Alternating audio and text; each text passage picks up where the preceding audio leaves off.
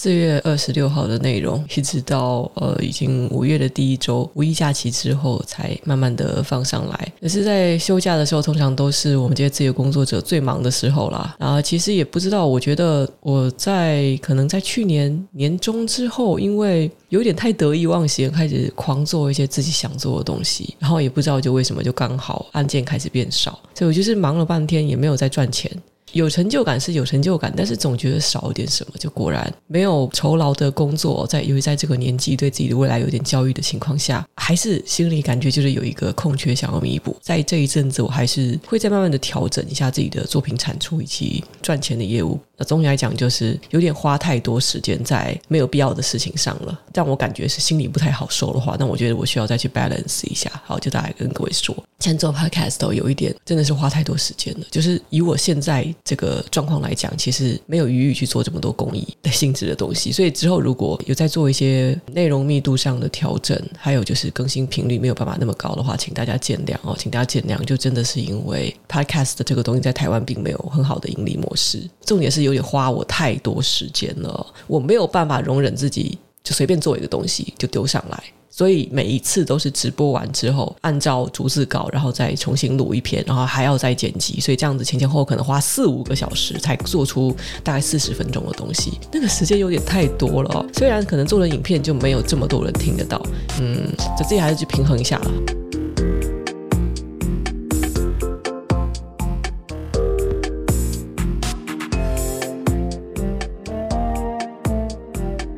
好，今天是二零二三年四月二十六日，欢迎来到囧囧电台。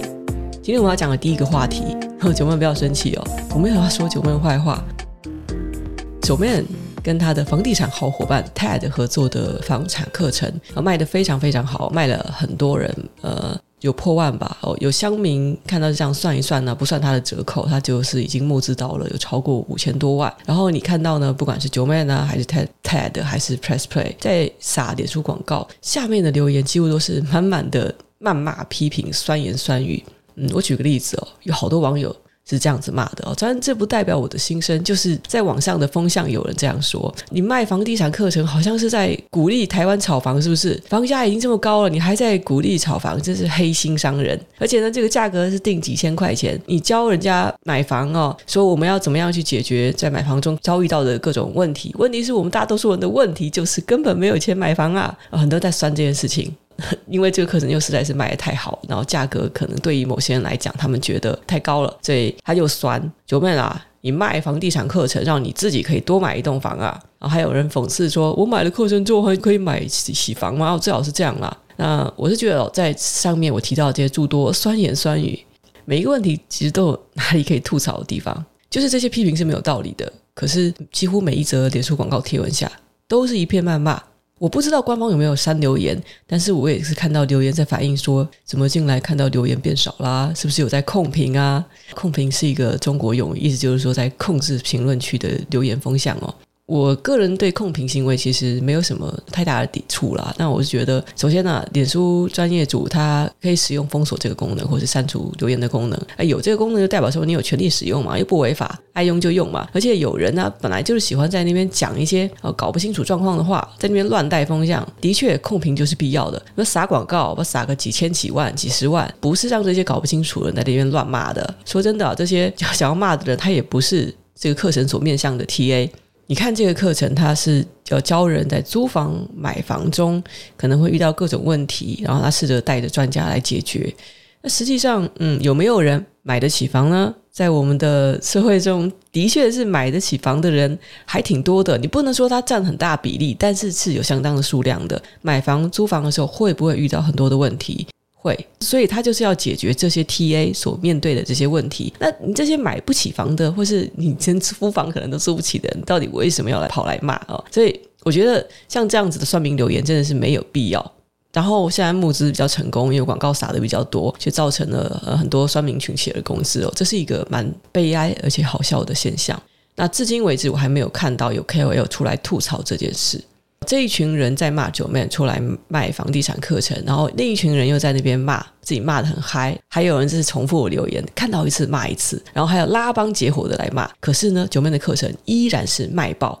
很多人要买。那即使这个课程还没有正式上线，我们不知道具体来讲课程最后出来的评价会怎么样。但至少说明呢，我们所看到的舆论的风向似乎不影响这套课程在消费者眼中是有这个需求和这个价值的，而且定价应该算是合理的。如果不合理的话，就不可能有这么多人买单啊。所以呢，我就要来从各个层面来说一说这件事情啊。我先来看一看哦，其实我之前还真的没有仔细看，我就大概浏览了一眼，因为我现在没有买房的需求，我之前没有仔细研究。那每次看到广告浮出来的时候呢，就会看到很多的算命留言，所以我想说这应该算是最近蛮热评的话题。那我就去稍微了解了一下啊，看一看，我就觉得说课程到底哪里有问题呢？跟各位说明一下哦，我先说我没有业配，但是我现在打开 PressPlay 的文案，大概跟大家说一下我看到这个文案的感受哦。这课程叫做超实用买房秘籍，三五线上赏屋和九妹合作的，无论租房买房都要学会的地产学，预定是在五月二十三日会开课，目前优惠倒数已经四天了，哇塞！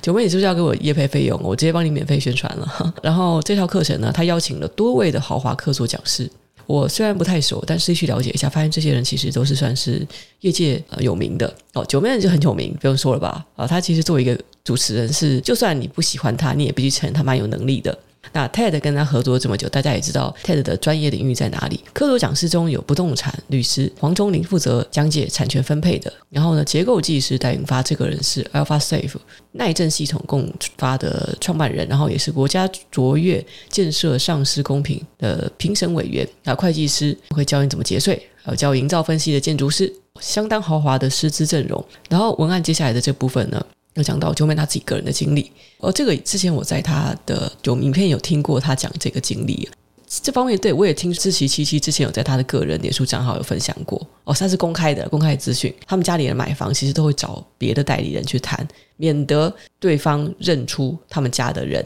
然后就会直接给他涨价，有时候甚至直接涨价一一两成，哦，名人买房就会有这样子的困扰。多数人人生的第一个八位数资产，在这里用不到六千元的价格就能学会，这就是他们主打的这个课程要解决的方向。我看了一下怎么去跟房仲谈啊，哦，就你在买房的时候，你难免的搞不好就遇到黑黑心房仲嘛，然后。也会用一些话术，用半强迫的方式跟你讲说，这很多人要的啊，你最后一天啦，你就签啦，要不然其他主人就要把它给牵走啦。然后议价的时候哦，你你假如说被牵着鼻子走的话啊，或是不小心忽略了很多眉眉嘎嘎，然后就没有看实价登录，会买贵了。而且这买贵可不是几十万的问题哦，可能到时候一买买贵就是买几百万。我之前不是跟大家分享过吗？我当时真的就是买贵了几百万。然后当时就刚好遇到疫情，卖屋的时候我也是赔的。如果当初就有这个课程哦，预购如果三千多块钱可以换回我那五六百万的损失的话，我觉得非常值得。我跟大家讲一讲，我自己是买过房的，我买房的时候超亏哦。那那个时候呢，我收入很高。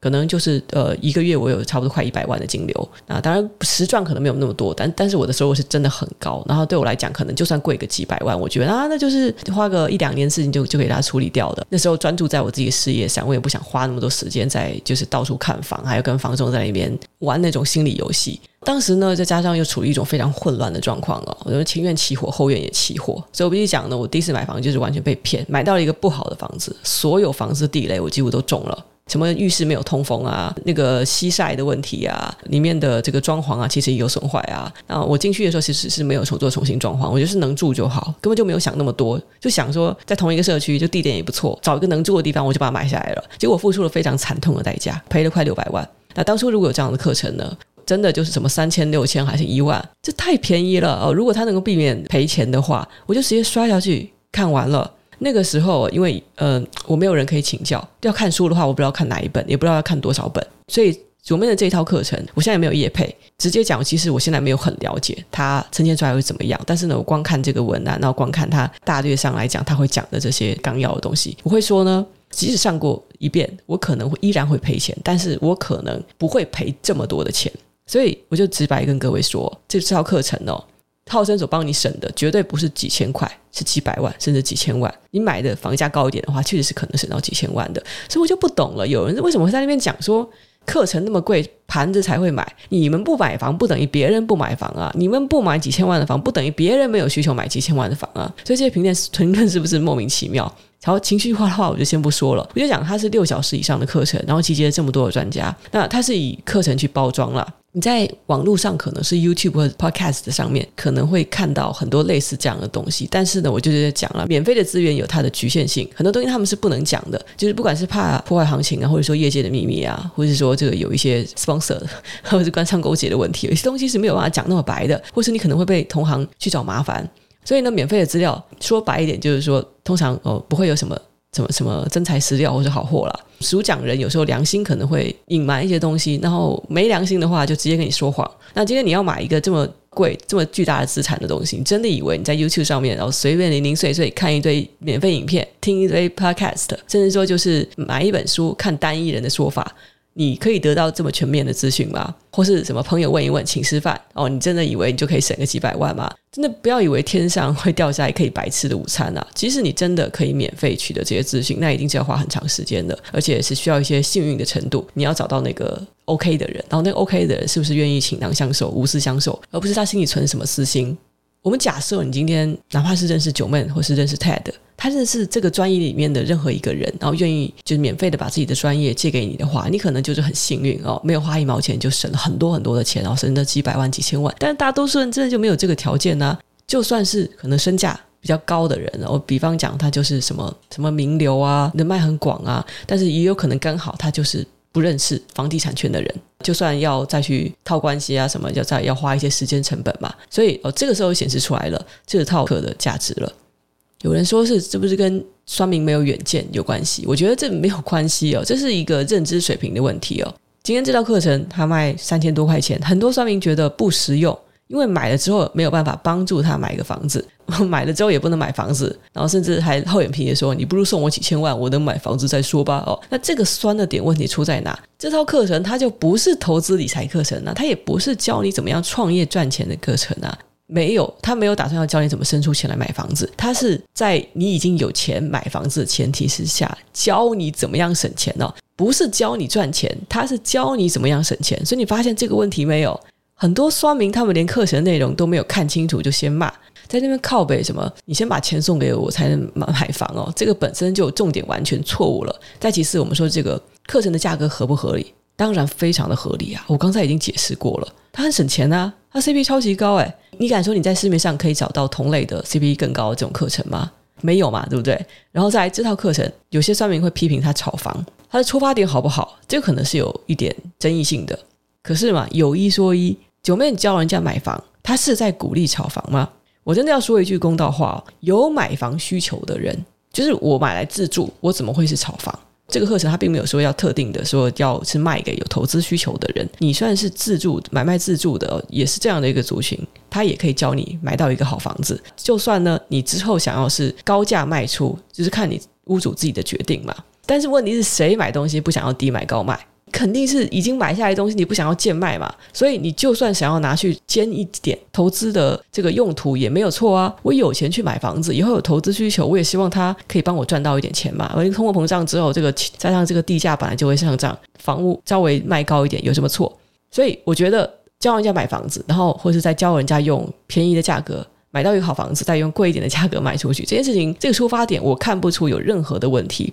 是不是鼓励炒房？我看不出来，因为台湾至少呢，现在普遍来讲，我们大部分人还是会认为老了之后就会很难租到房，所以哦，我们会希望力所能及的情况下，我们还是要买到自己住的房子。可能你家里太挤，你不可能一直住在家里，你不可能啃老嘛，或是你想要以房养老，就是在老了之后，你可以把房屋抵押给银行，让银行慢慢的把钱给还给你。你可能会有这样子的需求啊，非常实际吧。在总体来讲，房屋应该还算是一个刚性的需求，它不像你去买什么是奢侈品哦，买名牌包包、名车啊、库伯利熊啊，这都可能是。呃，你生活中未必会需要，还比较容易被骂。但是呢，我甚至觉得、就 台湾的算命他算不到点上，加上那个他的投机能力一直特别、可能会是今天如果另外一个名人他开了一堂课，他教大家怎么样去鉴别奢侈品古董，也是卖一个三千五千的课程。但是这些人可能未必会去骂哦，因为对他们讲说那是另外一个领域的东西。然后买房子其实人人都想买哦，我直接就讲这是一个算命心态，因为人人都想买，他今天买不到，他看到这种课程教人家怎么买房子。是不是心里就很不舒服？当然，当然不舒服是他们自己的事情，这是没有道理的。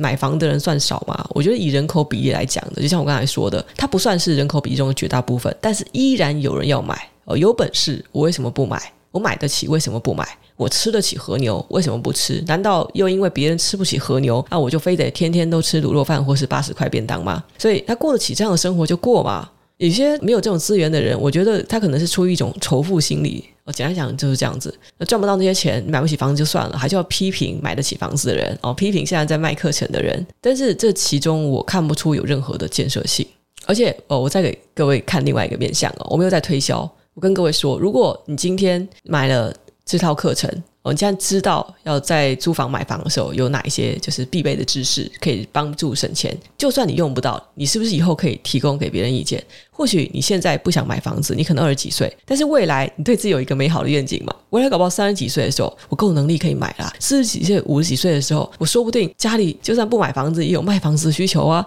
那我是不是可以在趁这个课程打折的时候就先买？反正在三千多块钱，当成知识来看也赚嘛。哦，这也算是一种自我投资诶。好，我再说一次，我没有帮九妹叶配，但是呢，我是真心觉得哦，这些酸民他酸的一点都不合理，而且我还蛮意外的，就是对这个课程有需求的人好像没有怎么讨论，像是九妹她叶配可能有跟他的 干妈淡如姐啊，或是他这个网红圈内的朋友哦，在上节目的时候互吹互捧哦，再帮忙 promote 一次，嗯，我蛮意外的，像他尽管他有进行这类似的活动，可是。KOL 圈不知道是不屑讲、不屑评论，然后觉得这件事太荒唐，没有必要说，就是没有人出来在讲这件事。那我觉得、哦，像我们看到的哦，酸民评论跟这门课实际上的销路如此的反差，有给我们的一些启示。首先，第一件事就是各位啊，不要太相信舆论的风向啊。通常来讲哦，真的是不代表什么的。市场经济并不是按照舆论来运作的。为什么呢？因为你通常看到在那边看似左右舆论风向的人很多张嘴，但是呢，这些人往往没有实际的影响力，甚至他们通常也没有什么消费力。这些在网上很积极活动、老是在那边耍嘴炮的人，除非是本来他就有兴风作浪的需求哦，比如说特斯拉的创办人 Elon Musk，哦，这个人本来就是习惯性的在网络上耍嘴炮，他有他的目的啊，不管是就是要炒作自己公司的一些题材啊，还是要炒股啊，他的目的就是在那边操弄舆论。那其实大多数人呢，做这些事情对自己没有任何好处，是没有那个必要的。但是为什么还是硬要往上耍嘴炮？那是因为我直接讲一句话。可能讲完之后有人来骂我，但我直接讲了。简单来讲，就是时间不值钱，这些人的时间不值钱，所以才会在一个跟自己是没有什么关系，TA 也打不到自己身上的，别人赚钱、别人开课、别人有需求的一个关我屁事的事情上浪费他们的时间精力。他们这些人就是时间不值钱。呃，舆论的风向呢，有时候我们看到的其实是一个巨大的错觉、幻觉现场。这些在网络上出一张嘴的，然后讲一讲，讲半天。结果你们看到公司的行情啊，股市啊，也常常是这样。我讲最明显的一点好了，Apple 公司的 iPhone 老是出新产品，要开产品发布会的时候，一大堆人在那边闲得要死，啊，说不实用啊，炒冷饭啦，我才不买嘞，刘海丑得要死，那这功能没新增多少啊，苹果堕落啦什么的，每次都说这是转折点，但是呢，每次新品发布会，一堆人在那边泡泡泡，好像就是没几句好的，结果哦，新机真的推出的时候。贩售量依然是这么的稳，再贵还是有人要买，这是为什么？因为通常那些闲的人都不是要买的人哦。市场上常常是呈现这样子的风向，根本是假的。这让我想起我之前有分享过一本书，是在讲那个网络霸凌的那件事。Podcast 的有分享过哦，那本书叫做《失控的匿名正义》，是日本朝日新闻的团队写的一本书。里面就有说呢，他们曾经市场调查，他们市场做市调的时候，不是在网络上调查，是在现实里直接随机抽查，不分男女，不分年龄族群，就问这些人，就是在网络霸凌事件发生的时候，请问你有没有实际上去参与评论？当然，为了避免说有些人可能参与了霸凌，但是不好意思承认，所以他们问的问题很中性，就是问说，请问无论你是支持方或是反对方，你有没有参与过相关的评论？然后调查结果出来是怎么样呢？他们随机抽样结果就发现，这些在现实中哦，所有人居然只有不到百分之二真的实际上参加过网络上的回缴活动。也就是说，在舆论上我们看到的实际上是非常的偏颇的。本身是网络重度使用者，而且喜欢在网络上发表评论，而且是 写那些很负面的话的人，AKA 时间不值钱、心理阴影面积特别大的这些人，他们居然不到现实中的百分之二。制造舆论的人其实不到现实中的百分之二，所以根本就不能构成市场上真正的主流意见。其实你从九面他的课程被骂这么凶，但是该买的还是会买，这个结果你们已经可以看得出来了。结果舆论就是个屁呀、啊！像之前吴淡如的 AI 绘图事件呢，被多少的 KOL 围剿，顿时你好像感觉那种全世界都在与他为敌，对不对？哦，当时我就说了，不要他把这个围剿的样子当成回事哦。结果呢，吴淡如他的 podcast 至今还是一大堆名人、政商名流 跟他抢着合作，因为根本就不影响他的地位啊，人家是靠本事吃饭的哦，他不是靠网络上那边唧唧歪歪那么讲嘴炮哦，他的名声就会受到影响。吴淡如不是一个嘴炮，虽然你好像看他就是被炎上，然后他的确是情绪小激动了一下，但是他不是。靠这门生意，就是他不是靠那个技能吃饭的。那诶，既然没有在靠这个吃饭，他也不会在这里翻车。简单来讲哦，好，然后我要讲的第二个启示，跟我的上一篇 Facebook 贴文的意思有点相近哦。意思就是说，呃，网络上大多数人呢，你表面上可见的大多数人的意见，不代表那就是正确的，有可能是出于视角有差，站的立场有差。那我觉得更多的情况是认知水准的差异，就是视野非常的狭窄。就比方以卓曼的课程为例，这么多人跑出来骂。然后也直接骂在一个很 low 的点上，什么你把钱给我，我就买得起，那这就不是教你赚钱的课程啊，是教你怎么省钱的课程。你为什么要叫人家把钱给你？哦，这样子的评论还非常非常的多。其实很多人在他们骂之前呢，是非常的情绪用事的，就是连一个基本的你应该要弄清楚的事实都没有看清楚，就先开骂。那其他人可能会被这种情绪影响，被这种意见所影响，也不求甚解，跟着风向骂。可能是出于一种，尤其是仇富，也也许是见不得别人好，也许是有对自己的不满，想要找到一个情绪出口。那在我看起来，就是成功人士、有钱的人就会成了这些人的标靶，但是在明理人的眼中哦，稍微有点智商的眼中。即使我们大多数人是买不起房子的，甚至我们也可能觉得一套课程三五千块钱，在我们的薪水的比例中，其实也不算小。可是我们也不至于就跑去乱骂啊！我现在其实我硬要鸡蛋里挑骨头，仔细一想，我要去骂的话，我应该骂哪个哪个点？我还真的是找不到哪个点可以骂。他出发点很好。他有刚性需求，师资内容不错，主持人有 credit，课程 CP 也是蛮高的哦，可以帮你省几百万、几千万。我到底要骂哪个点？找不到点骂。所以我觉得哦，给我们最大的启示就是在大声批评之前，其实我们不应该太自信。有时候你要先弄清楚、明白，你没有办法理解的事情，这就是你的问题。难道只有我觉得？没有错，就是只有你觉得。你在网上随便骂一句话，你以为没有什么吗？Facebook，呃，你可能嗯不一定会用真名啦，很多人是用真名啊，真名和真头像在那里骂，那你就小心不要被你未来的男女朋友看到，你现在就是一个在那边酸也酸不到一个点上的鲁蛇，最后发现小丑竟是我自己啊，那就是很丢脸的这件事情啊，很丢脸。那这是我给大家的第二个启示，就是你自己理解不了，那你最好先探讨一下，这是你自己的问题哦，就是难道只有你觉得？没错，只有你觉得。接下来我们来讲一个比较这个有建设性的第三个启示哦，就不要这么凶了。嗯，可能作为还有一点向往，你想要跟九妹或是 TED 一样成功，你想要做成一件事的人，从这一件事呢，我们可以得到的一个启发，就是你看到买房这个东西，其实呃是社会上非常很小部分的人，但是呢，他的需求还是非常大的，也就说明了，即使是一个小众的市场，但是因为九妹精准的打击到那个点，而且筹备的看起来也是非常完善的。达到的是一个高端的课程，那你也可以获得巨大的成功。巨大的成功呢，我现在是单指呃经济层面上是非常成功的。今天是不是谁跑去做这个课程都能成功呢？肯定不是。我就问了啊，房地产课程如果是网红艾丽莎莎来开呢？艾丽莎莎跟娜娜 Q 合作来开，你要买吗？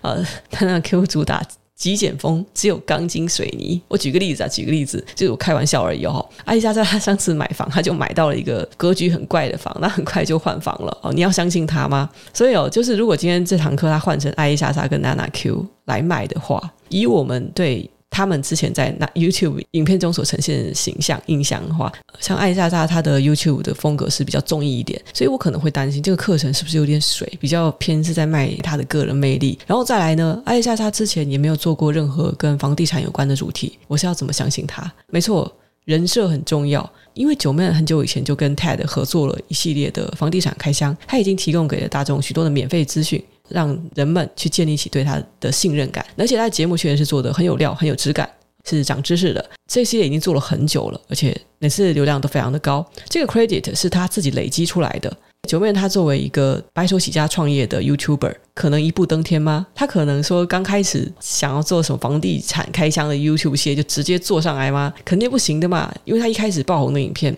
是玩呃骰子，还有指尖陀螺之类的小玩具的开箱，然后那个东西很快的达到二三十万的流量，这是九妹的第一个爆款影片。之后她才发现开箱蛮有搞头的，就开始慢慢的做，慢慢做其他的题材。一路的开箱各种各样的东西，先开小玩具，然后开箱三 C 哦，三 C 的东西也是一路从小的东西慢慢开到什么电冰箱、洗衣机，越来越开越大，最后开箱到了房子。那也是经过了很多年，他慢慢的一步一脚印走到这个地步啊，有资本的累积，经验的累积，他今天才有办法去做这套房地产课程。然后还有一些因缘机会的促成之下，比如说跟 TED 结成了良缘，所以才会合作推出了这个课程，就更有说服力。你说他是不是投入了高成本，才可能会有今天的高回报？这是有很多的先决条件。那这个先决条件不仅是因为只是有一个 idea 就这么简单，不是，而是因为他之前已经耕耘了很久，今天才可以大爆发。所以我觉得最大一个启示呢，首先呢，我们不要小看小众的市场达到的高端的课程。那除此之外呢，在每一次大爆发的背后，前面的努力累积是非常非常重要的。募资的东西，除非你排除掉有一些真的是广告砸到烂那种砸出来的，大部分呢，其实你看不到哦，它的那种大爆发、大成功都不是偶然。罗马不是一天建成的。那我觉得这是给我们的第三个启示，还蛮励志的。我觉得你不管要做任何的题材啊，要做现在做募资，但你之前的这个 YouTube 影片，也不是说你有名了，你现在就可以硬是给他套同样的商业模式。九妹他今天就是同样是做一套课程，他想要去复制别的讲师的模式，可能就没有办法做。他因为他做了市面上独一无二的课程，那就搞不好只有他可以做的，所以他才会做的这么成功。尤其是我觉得现在网红圈已经非常的饱和了。那有人如果想要再投身这个行业的话，真的要想清楚哦。今天等一下节目的最后呢，我们会来谈一谈老高的幸运论，就是你在一个竞争非常激烈的环境哦，要成功一件事情，至少是获得财务上的成功，它有非常多的因素，天时地利人和的因素都很重要，自身的努力也不能说不重要。最后一个话题，我们才会来谈论一下关于老高影片我的观点。那今天关于九妹的这道课程呢，我觉得有三个很不错的我自己的感想啦。等一下第二个话题哦，我们先在老高之前，我会再谈一下 Ben Thompson，Ben Thompson 的电子报哦，这位。年赚一亿元的电子报作者，他就居住在台湾。就是如果有人对这个作者不太了解的话，等一下我们来稍微介绍一下。好，我们休息一下，先讲到这里，先讲到这里。节目的最后，我们来感谢这个月也有赞助高级会员的悠游的行星们，谢谢 Sunny Love、YHC、五斗米。Way Home One 和 Mart Young 啊，谢谢你们的特别赞助，还有其他的会员们。现在文字与资本主义 YouTube 频道的会员已经打开了，想要收听完整的直播的话，欢迎加入我们的会员。每个月只要请我喝一杯饮料，就可以帮助这个频道稳定持久的更新下去。谢谢你们，我们下期见。